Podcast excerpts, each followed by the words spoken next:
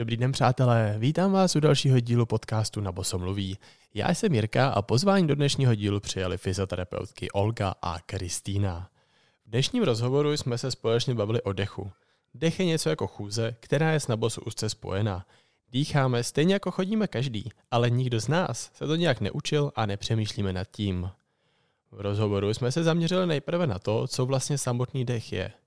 Dále jsme se bavili o tom, co se v těle děje během nádechu a výdechu a k jakým změnám dochází během různých aktivit. Moc zajímavé bylo zjištění, že dech ovlivňuje i držení našeho těla. V druhé části jsme se dostali k samotné dechové rehabilitaci a probrali jsme, co to vlastně je, jak se provádí a pro koho je dechová rehabilitace vhodná. V závěru rozhovoru jsme zabrousili na aktuální téma, které je v pozimním období aktuální.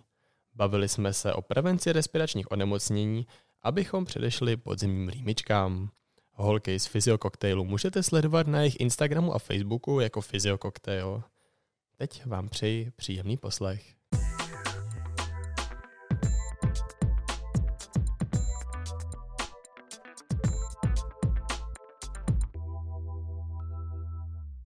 Kristýno, Olgo, děkuji, že jste přišli do dalšího podcastu. My děkujeme za pozvání. Moc děkujeme, ahoj. A v dnešním díle bych se rád bavil o dechu a dechové rehabilitaci a všeho, co kolem dechu můžeme zaznamenat.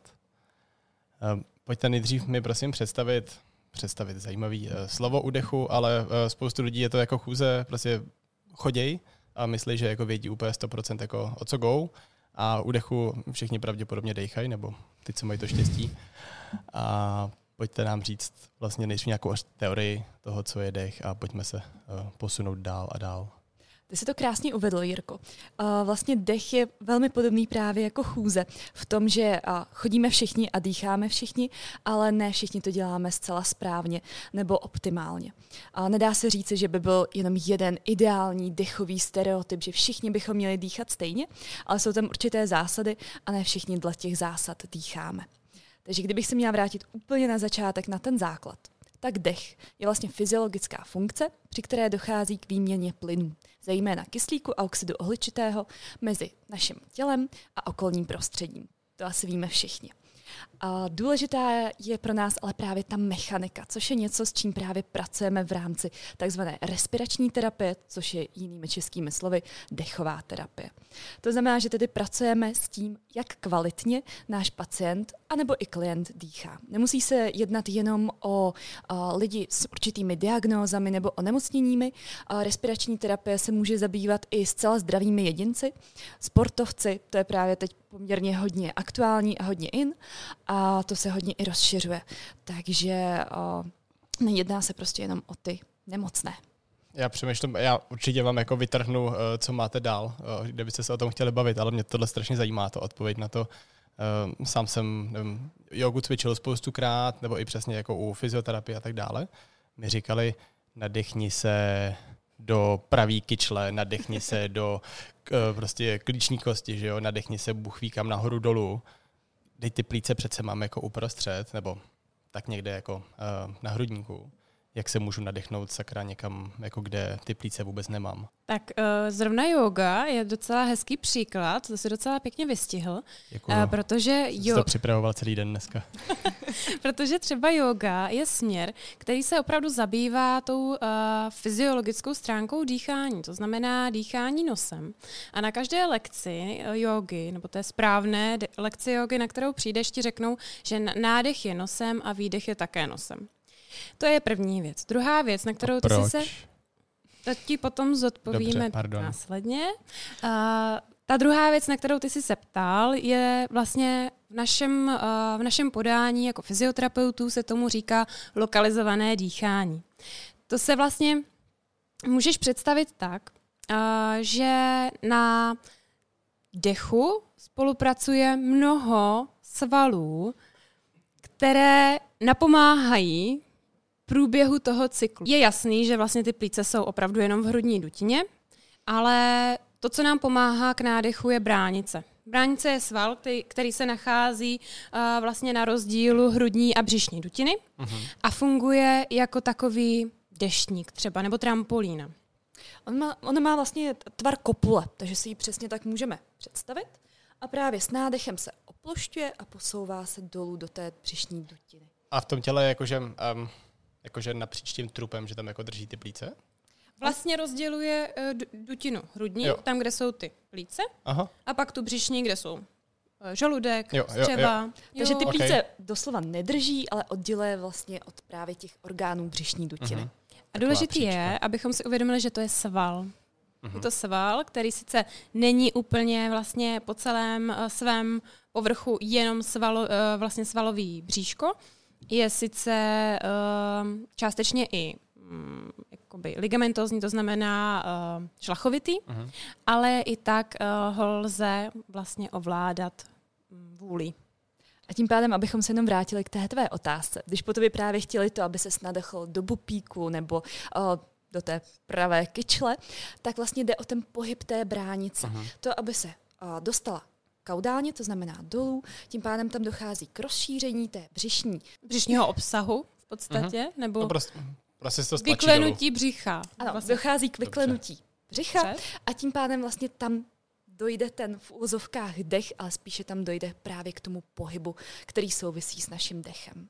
Takže fyzicky se ten vzduch v těch plicích pořád je na stejném místě, ale jenom vlastně já stlačím ano, tu bránici. Dýchají opravdu pouze okay. ty naše plíce. Jo, ale jako nejde v těch plicích udělat to, že se nadechnu jako níž. Prostě pořád, oni pořád dělají furt to samý. Nebo nedělají? To, na co se ty zeptal, vlastně tak znamená, že ty plíce dýchají pořád stejně, jo. ale ty jsi schopný tou bránicí posunout ten břišní obsah mm-hmm. těch orgánů trochu níž. Například ledvina je schopná při dechovém cyklu se pohybovat až o 4 cm nahoru a dolů, což je docela veliký, veliký no, Takže to byla ta moje otázka. Takže vlastně plíce, když se, protože um, párkrát jsem už někde dýchal. Doufejme. A když jako se nadechnu do hrudníku, tak se mi jako nafoukne hrudník, ale když se nadechnu dolů, takže se mi to tady, jako hrudník zůstane pořád stejný, ale tady dole se to tak jako nafoukne. Ty to vlastně znamená, víc že... využiješ bránici. Jo, a takže ty plíce se umějí roztáhnout dolů, když se ok, Nejde vyloženě o ty nebo... plíce jako takové, ale o tu vyloženě mechaniku dýchání. To znamená, kterou tu oblast my zejména využijeme. Může jít o takzvané kostální dýchání. Dříve se říkalo, že je to takové to ženské dýchání, teď už víme, že to není úplně správné. To znamená, že dýcháme více kraniálně nahoru. Pak máme takzvané abdominální dýchání, tam se zase dříve říkalo, že je to takzvané mužské dýchání, zase víme, že to není úplně optimální popis a to se dýchalo hodně do břicha. Takže ty plíce jako takové my jsme schopni různě využít na různou jejich kapacitu, ale spíše se potom soustředíme na tu oblast, do které se nadechujeme. A tam se právě rozšiřuje ta daná oblast. Používáme například mezikostální svaly, to znamená mezižeberní svaly, nebo používáme právě více tu bránici, což by mělo být naším vlastně i cílem protože je to hlavní nádechový sval, který je zodpovědný až za 60% našeho nádechu. Takže říkáš, oblast, do které se nadechujeme, znamená vlastně um, ta část těla, která pracuje, aby to nadechnutí jako vzniklo. Velmi Protože pořád se, nadechu, pořád se nadechu do stejného místa, ale jako ano. pracuje jiná část těla. Mm-hmm. Ano, orgán okay. na dýchání máme jeden. Jo. Jeden, to jsou plíce. to, se, to se vůbec nespochybnilo, tuhle informaci, ale super. Um, jaký je rozdíl mezi tím, když dýchám, nepamatuju si slovo, jakým se říkala, prostě uh, nahoru do hrudníku mm-hmm. versus dolů do bránice. Je pro to tělo jako tam něco jinak fyziologicky? Určitě je pro nás uh, více zdravé a optimální, abychom dýchali s pomocí bránice. Jak už jsem zmiňovala, je to právě ten hlavní nádechový sval. Zatímco, uh, když dýcháme více s, uh, s pomocí tzv.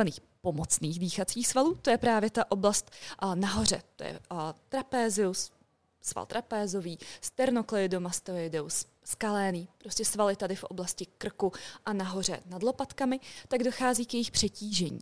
Tyhle svaly vlastně nedělají rozvoj hrudníku takový, jaký my bychom si představovali do všech směrů, ale spíš posouvají ten hrudník nahoru.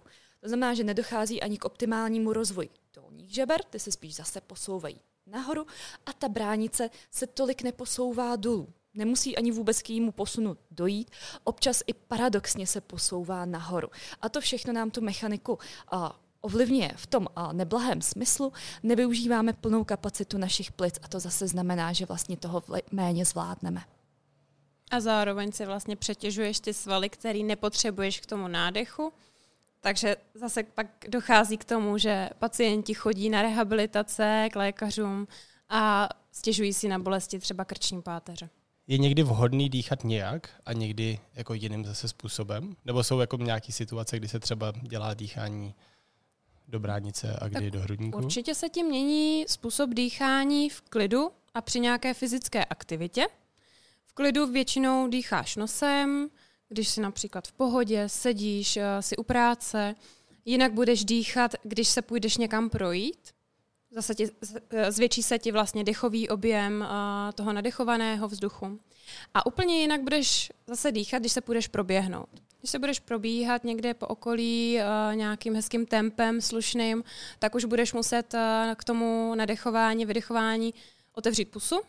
Tím si vlastně snížíš ten odpor těch nádechových, výdechových cest a bude se ti nadechovat vlastně snadněji. Ty jsme jako hodně utekla už do toho sportu, ale klidně tam můžeme se vraťme. klidně tam můžeme zůstat, protože je to hodně zajímavý. Vlastně ty jsi zmínila, nebo možná se vrátím o trošku, ty jsi zmínila nadechování pusou a nosem. Ten vzduch je pořád do stejné díry, už i víme, že je pořád do stejných jako plic, že nikam jinam nejde.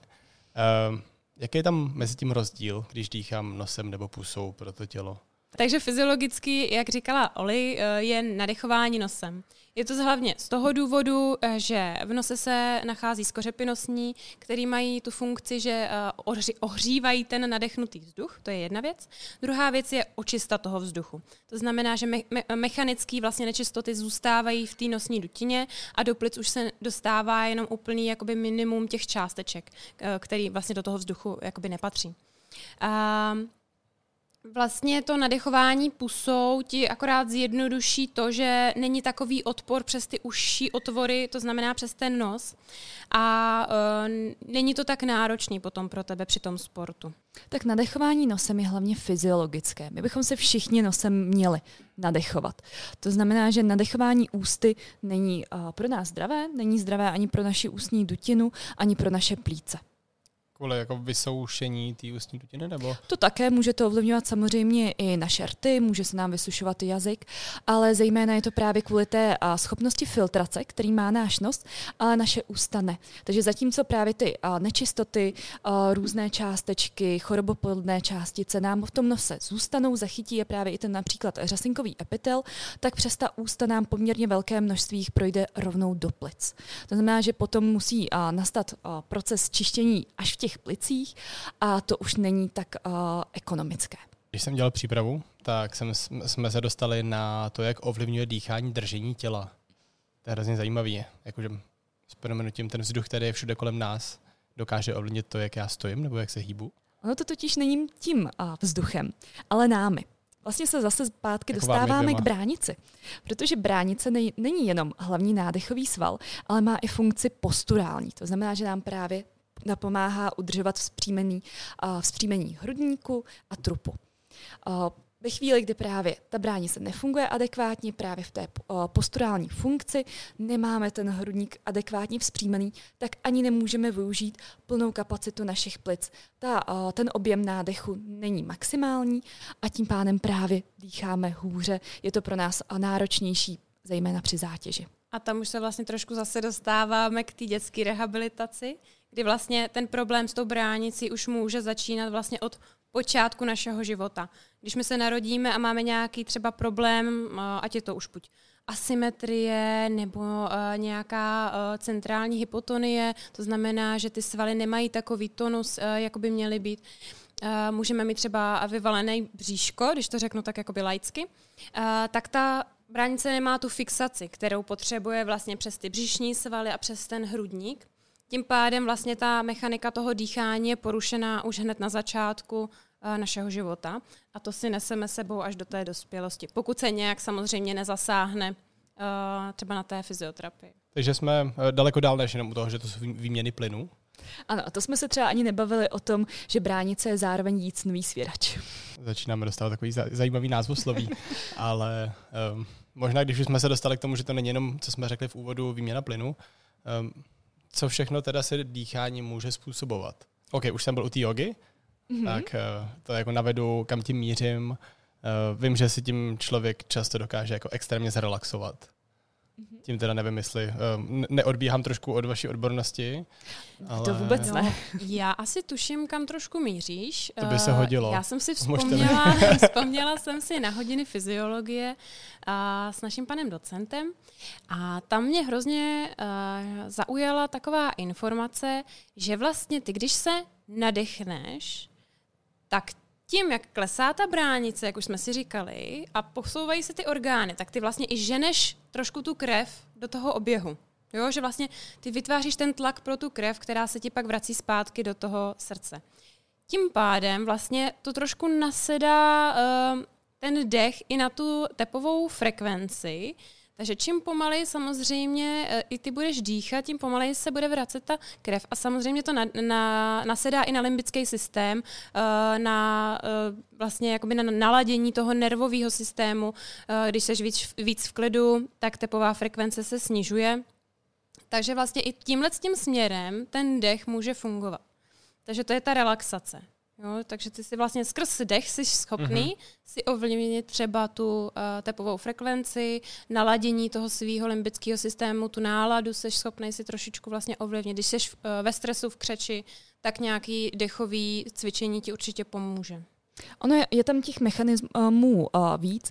Například při dýchání nosem se produkuje oxid dusnatý, který zase má uh, vliv na náš parasympatikus a když to hodně zjednoduším teď, tak právě vede k tomu, že se sklidní naše mysl, sklidní se naše tělo. Právě brániční dýchání s využitím bránice a s nadechování nosem se využívá i v rámci relaxace a tlumení stresu. Pojďme se posunout vlastně k tomu, jak jsem uvedl, že o čem se budeme vůbec dneska bavit, a to je dechová rehabilitace. Vím, že jsme se o tom bavili, že nejen v té fuj době, době covidu, to bylo jako velký téma, ale ty si, Kristýna, říká, že i s dětma tohle to děláš. Určitě. Tak Já pracuji to nějak vlastně... jako uvést. Hm? Já pracuji na dětské uh, rehabilitaci a vlastně mám uh, pod sebou kliniku dětské chirurgie. To znamená, že to jsou pacienti, kteří často bývají uh, po nějaké operaci a bývají to i uh, vlastně novorozenci, čerství miminka. A samozřejmě pak to jsou i děti až do 18 let, ale nejčastěji mám ty novorozence, kteří uh, jak jsme už zmínili, tak eh, když si získají už nějakou tu patologii toho dýchání, nesou si ji až do konce života, většinou. Uh, takže je hrozně důležitý jim s tím dýcháním uh, pomoci. Uh, jak? Oni vlastně po té operaci zůstávají nějakou dobu na umělé plicní ventilaci, která jim pomáhá s tím dýcháním. Je to z toho důvodu, že jsou relaxovaní, uh, jsou uh, v nějakém, jakoby, v nějakém stádiu jakoby, uh, spánku trvalého, řízeného vlastně léky, takže oni ne, nejsou schopni úplně uh, ten dech si řídit vlastně uh-huh. jakoby mm, mechanicky sami, takže jim ten přístroj musí trošičku dopomáhat. Tím pádem oni nejsou schopni ani si odkašlat a ten dech je furt takový jakoby stejný, stabilní. Uh, to znamená pro nás, že uh, ten vzduch uh, se nevyměňuje v plné té kapacitě. To by ani nešlo, protože bychom mohli třeba i poranit ty uh-huh. plíce. Takže je potřeba těm dětem pomoct tím způsobem, že my vlastně pomůžeme stáhnout hrudníček trošku víc do výdechového postavení, tím jim pomůžeme zase s dalším nádechem trošičku víc toho čerstvého vzduchu tam uh, dostat do těch plic. Tím pádem tam třeba potom ani nezůstává tolik hlenu, který by, by, mohl, uh, který by mohl být uh, tak jakoby rodištěm dalších infekcí a bakterií. Přemýšlím, že jsme odpověděla, jak to je jako... Co tam vlastně děláš teda? To, co já dělám, no. když bych to měla tak jakoby popsat hodně pohledem, na tělo. pohledem lajka rodiče, Aha. jak to vypadá. Jo. Přijdu k postýlce, pozdravím se s miminkem, řekneme si, co budeme dělat. Já vždycky na ty děti mluvím, ať už jsou uspaný nebo ne. Přiložím svoje ruce na hrudníček miminka a teď se nic neděje. A teď ty rodiče tak na mě koukají a říkají, a co vy jako děláte? No a ta věc, kterou já dělám, je, že já stáhnu úplně nepatrně ten hrudník. Ono to v podstatě není skoro ani vidět, protože to je tak jako miniaturní pohyb u toho mimina, že to jako okem je téměř nepozorovatelný. Jako okem lajka si myslím, že je to nepozorovatelný. A v podstatě já mu trošičku ten hrudník uh, odborně kaudalizuju, to znamená, že já ho snížím jakoby do té výdechové pozice. To je jako kdyby ty si vydechl mhm. a ještě vydechl. A teď se můžeš nadechnout o to víc. A přesně tohle to já tomu miminku jakoby dopřeju, že ono se nadechne ještě víc a vyčistí si ty plíce se snaží jakoby ty, i ty svaly jako víc jako aktivovat, aby ten jako pohyb se dělal. To úplně není reálný, oni no, jsou jo. uspaný, jo? oni jo. jsou myorelaxovaný, to znamená, že ty, že ty svaly se nedokážou aktivovat. Ale to je právě ten důvod, proč já jsem tam mm-hmm. potřeba. Že já vlastně jakoby mechanicky stáhnu hrudník, vydechnu trošku ještě za to dítě a ještě trošku jo. za ten přístroj, tím, že to mám v rukách, tak mu neublížím tomu dítěti a pak ho pustím a to dítě si zase spontánně nebo přes ten přístroj vlastně nadechne. Tak já s dětmi nepracuji, já pracuji s dospělými pacientmi a moje práce je asi pro lajky jednodušeji představitelná. Já pracuji na klinice pneumologie, to znamená na plicním oddělení a mám poměrně širokou škálu pacientů. Může se jednat o pacienty jak mladé, tak staré s akutními i chronickými obtížemi. V rámci respirační terapie Zejména řešíme právě optimální dýchání, dechovou mechaniku a často my řešíme i právě odkašlávání, expektoraci. Můžou to být právě i pacienti s různými infekcemi. V poslední době, jak už si zmiňoval, jsou to často pacienti covidoví nebo postcovidoví. Další součástí mé práce je nějaká práce s dechovými přístroji, nastavení a indikace jich. To znamená, že doporučuji těm pacientům, jaké přístroje by jim mohly vyhovovat a jaké by jim mohly pomoci. Takže to si myslím, že je určitě pro lajky o to jednodušeji představitelné. Jaký typický problém mají pacienti, kteří k tebe chodí? Můžou to být pacienti zahlenění, uh, hůře se jim dýchá. Já se vyšetřím uh, nejdříve aspekčně, to znamená, že se na ně podívám, jak vůbec to tělo vypadá, pak se můžu vys, uh, vyšetřit palpačně, sáhnu se na to tělo, sáhnu se na ty svaly, uh, podívám se právě na tu mechaniku dýchání, můžu se je vyšetřit i v pohybu, uh, jak právě reagují na nějakou větší zátěž, ať už je to například chůze, rotopet. Uh, a potom z toho vyvodím, jaká terapie by pro toho daného pacienta byla ideální. Můžu pacienta ošetřit manuálně, to znamená, že mu některé ty svaly uvolním, protáhnu, právě tam také nastavím lepší prostředí toho hrudníku. Svaly, které jsou přetížené, například právě tím neoptimálním dýcháním, tak můžu uvolnit, nastavit ten hrudník do trochu lepšího postavení. Pacienty potom často uh, učím, jak správně se vlastně před, uh, před tím začátkem cvičení vůbec nastavit, jak se správně sednout nebo lehnout, tak aby uh, právě to optimální dýchání vůbec bylo možné. A pak je právě učím tu správnou mechaniku dýchání. To znamená, nadechujeme se nosem, snažíme se nadechnout s využitím bránice. Často právě ten dech kaudalizujeme, to znamená, že ho posouváme níž, než jsou pacienti zvyklí. A pak uh, pracujeme i na intenzitě a kvalitě výdechu. Měli bychom vydechnout vlastně všechno, co jsme nadechli, uh, s tím, že ten výdech by měl být hezky plynulý. Uh, měli bychom využívat zase buď uh, pomocné výdechové svaly, anebo by spíše i ten výdech měl být v klidu úplně pasivní, což často pacienti takový výdech také nemývají. A v rámci toho odkašlávání je učím právě různé techniky, jak pracovat se svým výdechem, aby ten hlen, který se nachází v plicích, mohli posunout a následně vykašlat. Přesně to, co všechno tady teď řekla Olga, tak to se dá dělat i s dětma, které už jsou uh, vlastně mentálně na tom tak, že jsou schopné spolupracovat. Takže v nějaké zjednodušené formě i tohle schop, uh, jsme schopni naučit i děti. Vlastně to, co se tady děje, tak nám, že jo, jde vzduch, který jako z měšku. Jsme se bavili, že je vhodný dýchat nosem, aby se co nejvíc pročistil ten vzduch. Uh, to mi napadá, je možná, dá se nějak pečovat o ty o ten nos nebo o to, jak jakoby přijímáme, že jo, eh, ten vzduch, aby prostě bylo co nejefektivnější to čištění toho vzduchu? Určitě. Určitě dá. Máme k tomu skvělé pomůcky. Jednou z nich je... Aladinová lampa? Nebo... je Aladinová lampa eh, nosní konvička. Eh, je to... Má to hodně dlouhou tradici. V podstatě to vychází z východní medicíny. Můžeš si s tím setkat třeba i právě v józe, nebo jakoby v jogové tradici. Je to způsob nos, eh, čištění nosní dutiny eh, solným roztokem. Dneska už můžeš koupit vlastně i ten roztok přímo připravený, anebo si ho připravit doma eh, z, z obyčejné soli. Je důležité si přečíst vždycky návod k té konvičce. Funguje to tak, že se připraví roztok, který je podobný vlastně roztoku vlastně, nebo procentuálně roztoku naší krve. To znamená, že to je nějakých 0,9 uh, NaCl, to znamená kuchyňský, praxi to kuchyňská znamená- sůl se, s, uh, s vodou. V praxi to znamená, že je důležitá ta kontra- koncentrace soli v té Tak. vodě právě. Okay. Tak. Proč jako kvůli rozlep, aby jsme si nerozleptali? Není to o- Vlastně. o rozleptání, je to spíš o tom, aby si nespůsobil třeba otok. Okay. Je to jako nesypte sůl do rány. Mhm. Jo.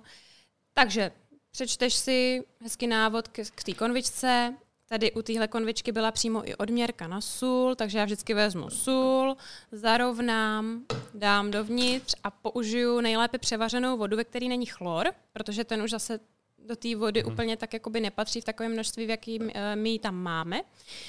Uh, rozmíchá jako, se že, to. Jako, že máme chlorovanou vodu. Máme chlorovanou vodu, protože to je dezinfekce. Pořádně zamíchat, nechat rozpustit tu sůl. A pak je důležitá věc to, že nesmíte u toho proplachu těch dutin dýchat. Nosem. Nosem. Nosem. Ta konvička způsobí to, že když se ta voda dostane do nosní dutiny, tak voda prochází těma dutinama a vytýká druhou dírkou, než je vlastně ta konvička přeložená. Proto je důležitý, abychom se uh, při tom konvičkování uh, předklonili, uh, na, třeba nad umyvadlo, já to vždycky dělám nad umyvadlem, přitáhnu si bradu na hrudník, mírně pootočím na stranu, kde má vytékat voda, leju konvičkou a dýchám pusou. Důležité je se nenadechnout nosem, protože to se pak začnete topit. Ale zní to strašidelněji, než to reálně uh, vlastně je. Je to uh, rychlé, já bych řekla, že to je i příjemné, protože například při velké rýmě uh, jste schopni z toho nosu odstranit i to, co nejste schopni vysmrkat. Právě kvůli tomu, že máte oteklou tu sleznici a prostě nejste schopný přes tu oteklou sleznici to dostat ven. A to konvičku dobře tolerují i právě malé děti, takže určitě se není čeho bát. A nebo potom existuje ještě pro méně spolupracující děti eh, nosní sprcha.